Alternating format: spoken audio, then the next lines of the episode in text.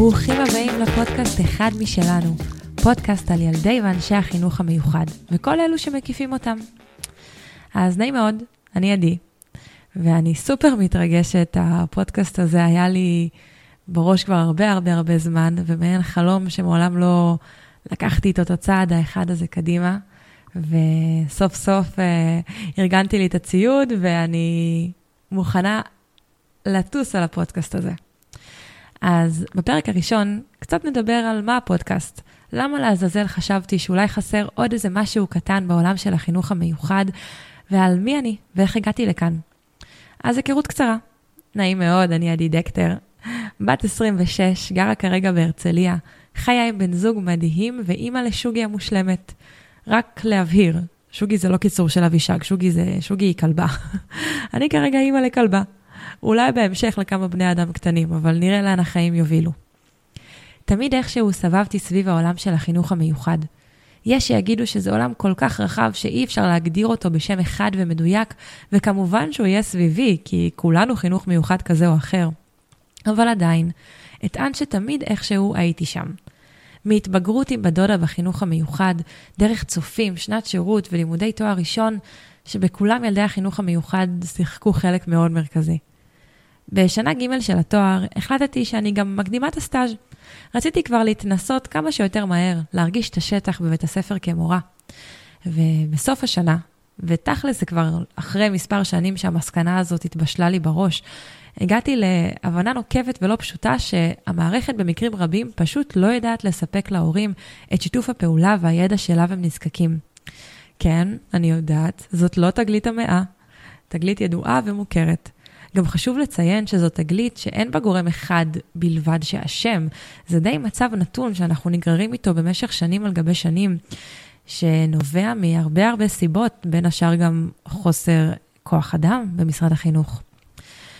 Uh, אני כן פגשתי הרבה אנשים טובים לאורך הדרך שמנסים לעשות שינוי, אך השינוי כמעט תמיד היה נקודתי. כמו כן, גם פגשתי הורים שמחפשים את שיתוף הפעולה המלא ככל הניתן. וזה נתן לי תקווה והשראה לנסות משהו חדש, שאולי יביא לשינוי קטן עבור המאזינים והמשתתפים בפודקאסט הזה. אז הפודקאסט בא במטרה לפתוח ולקרב את העולם של הילד בחינוך המיוחד לכל אלו שחיים ועובדים איתו. למה הכוונה? אנחנו, האנשים שחיים ועובדים עם ילדים ובוגרים בחינוך המיוחד, מכירים את הילדים האלו כמו את כף היד שלנו, אבל מהפרספקטיבה שבה אנו נמצאים. למה אני מתכוונת? קלינאי תקשורת, לדוגמה, תכיר את הילד בצורה מושלמת בהתנהגותו בחדר הטיפולים, ואילו המחנכת תכיר אותו בצורה פנומנלית בהתנהגותו בכיתה או בהפסקות.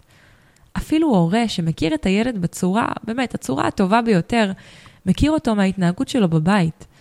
ואני מאמינה שהרבה כבר יודעים שילדים רבים מתנהגים שונה בביתם מאיך שהם מתנהגים במסגרות חינוכיות או בטיפולים פרטניים. הבית הוא מקום להתפרק, ופעמים רבות שמעתי הורים שתוהים לעצמם כיצד, ילד, כיצד, כיצד הילד שלהם מתנהג בשאר המסגרות. אז אחרי הרבה שאלת שאלות וקריאה, אני רציתי קצת uh, להבין אם הדבר הזה הוא מבוסס יותר מהחוויות שאני שמעתי מהורים והחוויות שאני חוויתי כמורה.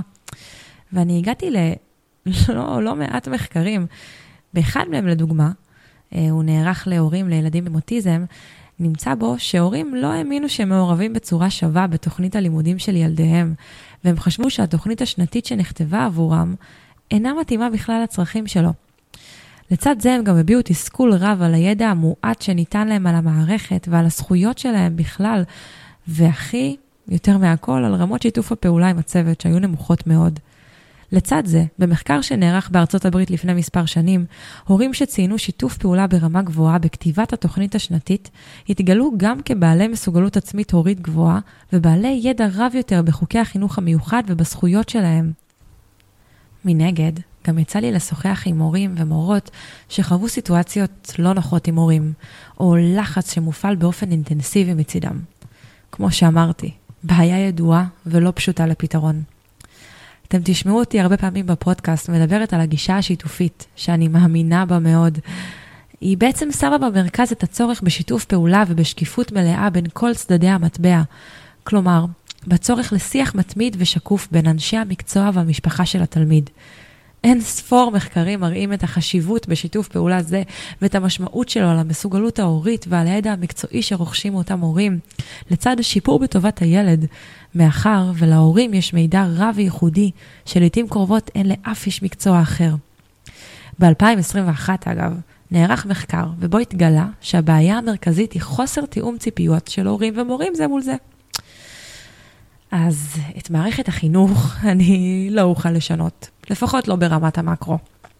אבל המטרה של הפודקאסט היא לספק את התמונה הכוללת הזו עבור כל הגורמים העובדים עם הילד. בכל פרק אראיין איש מקצוע או בן משפחה אחר, במטרה להבין מאיפה הוא בא, מהם חששותיו ומחשבותיו, מהם רגעי האושר של היום-יום, מה לדעתו חשוב שאחרים ידעו, ואיזה טיפים לתקשורת בין כל הגורמים הוא יכול לספק לנו, וככה לתת מהלב. אז אה, זה היה הפרק הראשון, קצרצר, ואני סופר סופר מתרגשת לקראת ההמשך, וממש מקווה שאתם uh, תפיקו ותלמדו בדיוק כמו שאני מפיקה ולומדת מהשיחות שאני התחלתי כבר לנהל ואני אמשיך לנהל פה.